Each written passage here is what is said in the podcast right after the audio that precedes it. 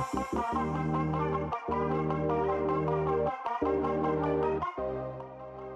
everyone, and welcome back to the Did I Ask podcast. This is our last episode in the mental health series throughout October, and it's just been a blast to be able to talk to all these guests that I've had on and upcoming to talk to Kayla. I've learned so much, and I hope that you guys were able to learn something from this as well. While this is something I focused on for the month, it is definitely not something we should just focus on for one month of ye- month of the year. Mental health is something we need to talk about more and be more aware of. So I hope we can continue this conversation all year round. Kayla is a mental health specialist. She is also a registered social worker, and she shares a lot of good tips on dealing with mental health during the pandemic. So I'm really excited for you guys to listen to it, and without further ado, let's get into this episode. Hey everyone, and welcome back to the Did I Ask podcast. This week I'm sitting down with Kayla Coombs. Kayla is a mental health specialist with a master's in social work. She is also a registered social worker. Hi, Kayla. Welcome to the podcast. Thank you so much. Great to be here. So, Kayla, to start, what inspired you to go down this sort of mental health and social work route in your professional life? Yeah, so my mom, my mother, who I love very dearly, uh, she's like my role model, best friend. She's actually a clinical therapist in Oakville. So she has a private practice that she runs downtown Oakville um, and she specializes in marriage and families um, yeah couples counseling individual counseling she kind of does it all anyway so i grew up with my mom being a therapist kind of um, yeah just getting to know sort of the field that she's in uh, as I as I grew up, and I loved just hearing kind of what she was doing and the fact that she was helping so many people. Um, so that really sparked an interest right away. And then it wasn't until actually third year university where I took an intro to counseling course actually. Um, and I had to role play being a therapist with a client. And, you know, I, I was like, this is it. This is, this has got to be my thing because it came naturally to me. It's just kind of part of my personality. Um, and yeah, I just, I think it's the most rewarding field there is. Um, it's hard at times, you know, you're dealing with tough tough situations, but it is very, very rewarding. So yeah, so I'm a school, full-time school social worker uh, in a private high school in Oakville, and then I do some private practice work on the side. That's awesome. That's such a cool way to sort of get into it, like third year, just in a course, and yeah. just find that passion. That's super cool. Yeah. So, what do you think the importance of seeking help when someone is struggling with mental illness? Yeah, so there is so much power in being able to name how you feel. Um, I always, you know, Marc Brackett is a psychologist who um, came up with this idea of name it to tame it. Um, and if you can name how you're feeling, it actually does something to your brain. It releases these like feel good hormones um, because then you can begin to actually tame it and you feel a bit of a release. Once you have that weight lifted off of you, um, you you do feel a release. So it's so important to connect with someone, tell them how you're coping. If you're not coping well, if you are coping well, what's working for you. Um, but by reaching out, it's it just does wonders for our mental health. So um, you know you're able to process what's happening. Um, you can create space in your brain to kind of deal with it rather than just letting it you know stuffing it down and you can kind of get above it and see see the situation di- differently. So it, naming it allows you to create a kind of a roadmap for how then you're going to um, move forward and be able to experience healing um, and then you don't get super overwhelmed by it when you're able to talk about it and process your feelings. That's really interesting. I never knew that naming it was that big of a you know impact on on healing um, so that's really cool to sort of learn. And so, would you say that like seeing you know someone for help, um, they might have that ability to help you name it? Yes, exactly. Yeah, sometimes you you just feel crappy, you feel crummy, but you don't know how to name it, right? Um, so you just go to someone with these feelings but just saying i feel crappy right that's naming it in and of itself right um, and then from there right you and that therapist or you and the friend even doesn't have to be a professional right away but you're just able to kind of explore okay what's going on a little bit? What steps do you need to take? Um, because depression is like fed off of isolation. So when you are isolating yourself it's just this vicious cycle. You feel more depressed because you're isolated and then because you're depressed you don't want to get up so you don't see anyone. And then it's just this constant cycle right? So it's about breaking that cycle and saying hey reaching out i do need help uh, i'm not doing okay right? And it, that's okay right? If you have big emotions it's not because something is wrong with you or you're weak it's because you're human right? We all are human. We all have mental health. They say if you have a brain you have mental health. So it's so important to just keep that in mind that if you're struggling you are not alone. And we're meant to do life with people not alone. So we just touched on sort of isolation um, and i know that that's been sort of a mm-hmm. big theme throughout the pandemic and i think i think this pandemic has really opened my eyes um, to mental illness seeing how isolation and uncertainty has impacted the people around me um, and from my perspective it's mm-hmm. kind of seemed like we've seen the prevalence of mental illness in society and what do you think the mm-hmm. impacts of of having this sort of experience um, were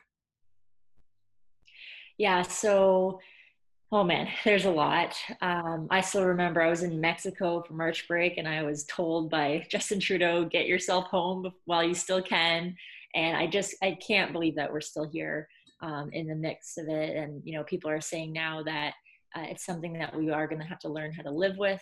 Um, it's not going to go away anytime very soon. So, mm-hmm. um, learning to tolerate the discomfort, tolerate the uncertainty is really important, and learn how to manage our our anxiety um, is going to be key to kind of help us thrive during this time, not just try to get by and survive. So, um, in terms of the you know prevalence of, of mental illness it's very unfortunate to actually look at the stats so um, you know domestic abuse has gone up a ton um, in families and in relationships. Um, anxiety, of course, um, and anxiety looks different for everyone, right? So um, there could be general anxiety or social anxiety, um, and then depression, low mood, depression. Um, definitely, as we kind of approach November too, it gets cold out and it gets, uh, you know, it's a bit wet lately, and so and it's dark.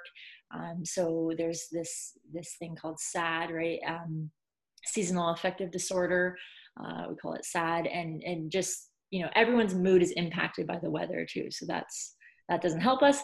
So it's it's covid but it's so much more too right? But what has happened is we've lost our control i think as humans and as humans we really love control. We need structure we need routine we need control we need connection. And covid has kind of ripped a lot of that away from us um, and so that's been very challenging, right? We don't have as much choice. Um, some people say our, our human rights have been taken away. We have to wear masks and we can't do this, we can't do that. And so there's a lack of choice, um, there's a lack of control. And as humans, we, we don't like that. We don't do well with that. We, we get anxious and we, um, you know, some more than others, but we, it's just been challenging. So yeah, so there's a lot there to unpack, but um, there's many layers. I think COVID has caused some of this, some of like negative things to happen, but it also has just exposed negative things that were already there pre-pandemic. Right. Yeah, definitely. Well, a lot of people are who are listening are working from home um, or doing online school, like myself. Um, what is your advice for sort of staying motivated and positive while just being at home? Mm. Yeah. So I just um, want to say I'm so, uh, I kind of admire the people that are still working from home. I am actually back in the school as a school social worker. I'm able to leave the house. So I couldn't even imagine what it's like to still be working at home. But kudos to you guys. Um, and I would just say that, you know, in terms of motivation, I always say that um, action precedes motivation. So you really need to act first. If I waited around until I felt like going to the gym, I would never go to the gym. So you have to kind of get yourself, don't even think twice about it. get yourself out of the house get yourself on that walk or going to work out um, because motivation will follow um, and so that's just an important thing that you want to act first uh, rather than just waiting around until you feel like doing something um, so you know, in terms of motivation, structure and routine, right? Getting yourself out of bed. There's so much to say for um, just making your bed in the morning, having a routine, getting up, making your bed, getting dressed. Even if you're working from home, you can still dress up. Um, psychologically, that does a lot for you and it helps you uh, just feel better. Right, if you feel better, you can you can show up um, as your more authentic self. So, um, yeah and i think you know writing mm-hmm. lists are really important right? So we all have mm-hmm. lots to do. Write a list and prioritize those tasks. What do you have to do?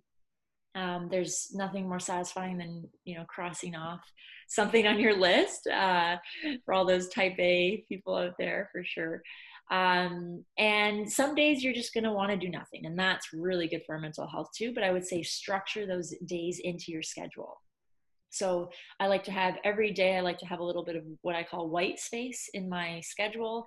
Um, and this white space really just allows me to say, okay, I'm going to take a deep breath. I'm going to go on a walk. You know, I can do whatever I want with that space, but it's structured in. Because if you structure it into your calendar, you're more likely to actually do it. When you're not having structure and it's just all this discretionary time, you don't know what to do with it, that's when you start to kind of give in to your feelings. Well, I'm going to lie in bed because I feel like it all day right? And so that's not healthy or helpful for for anyone. So structure a routine um, you know make lists um, and i would say um, in terms of staying positive uh, we need to focus on what we can control. Mm-hmm. um, there's so much out of our control right now like i said we're, we have lost that sense of control but what can we control? We can control how we eat how we sleep how often we sleep how much we sleep um, how often we're moving our bodies. Um, so we can control that in terms of how we're taking care of ourselves. Um, and I think every day, I think everyone needs to have a sense of accomplishment and a sense of pleasure. So I want you to do some good and have some fun. Um, and you know, even just consider when was the last time that you had fun, right? We need to have pleasure in our life. Even I call them mini vacations. So what can you do um, you know, this weekend or this coming week uh, to have a little mini vacation, to a little getaway. Obviously, none of us are traveling these days, but um, what do you enjoy doing? Go do it, right? And um, little moments like that add up and build off on, on each other and are really good for our mental health. So, and the sense of accomplishment is really important, right? Just being able to feel a sense of competency um, that you know, if you're not, if you're lying in bed all day and you're not getting anything done, of course you're not going to feel a sense of accomplishment. So what can you do to feel some, some, and build some mastery? Yeah, for sure. I think that's all super good advice. I'm definitely the type of person who just like thrives to cross things off my to do list. It's like my favorite time of the day. yeah. So for you, I would want you to write down um, like rest, right? Like right. I'm gonna actually put that on my to-do list. I'm gonna rest. I'm gonna do nothing, and I want you to cross that off, and that's gonna feel good too, right? So it's important, right? So for these, you know, people like yourself, and I'm the same. I'm sort of that achiever type of, you know, type A person. But if we we need to give ourselves permission to rest. Right. Yeah. Yeah. I think that's that's amazing advice. Thank you so much for that. So, lastly, if someone is struggling or they know someone who's struggling, um, what are some good resources that you can share with us? So, the way I like to um, kind of talk about it is is three words that rhyme: dare, care, and share. So, I want you to like I want people to be able to dare enough to ask someone how they're doing. If you can sense some warning signs or you see some things that are a bit of out of character, so dare to ask someone how they're doing. Care to listen to them right? And genuinely really listen, not trying to just fix their problem, but just listen and be there. Um, that's so powerful just to be a presence, a compassionate presence for that person, um, and then share. So you can't take that burden on your own. Um, especially if you're not a professional, right? It's really important that you consider connecting that person to a professional who can help them further. Uh, we just, as a friend, you can only do so much, and you don't want to do any harm. Um, so that's really important. So dare care, dare care, share is for you know if you know someone who's who's struggling Um, and then I would say if you're struggling, then just know that you are absolutely not alone. We are all worldwide, globe, you know, the whole globe is going through this. Um, and and we're all experiencing different emotions that we've kind of never really had to deal with before.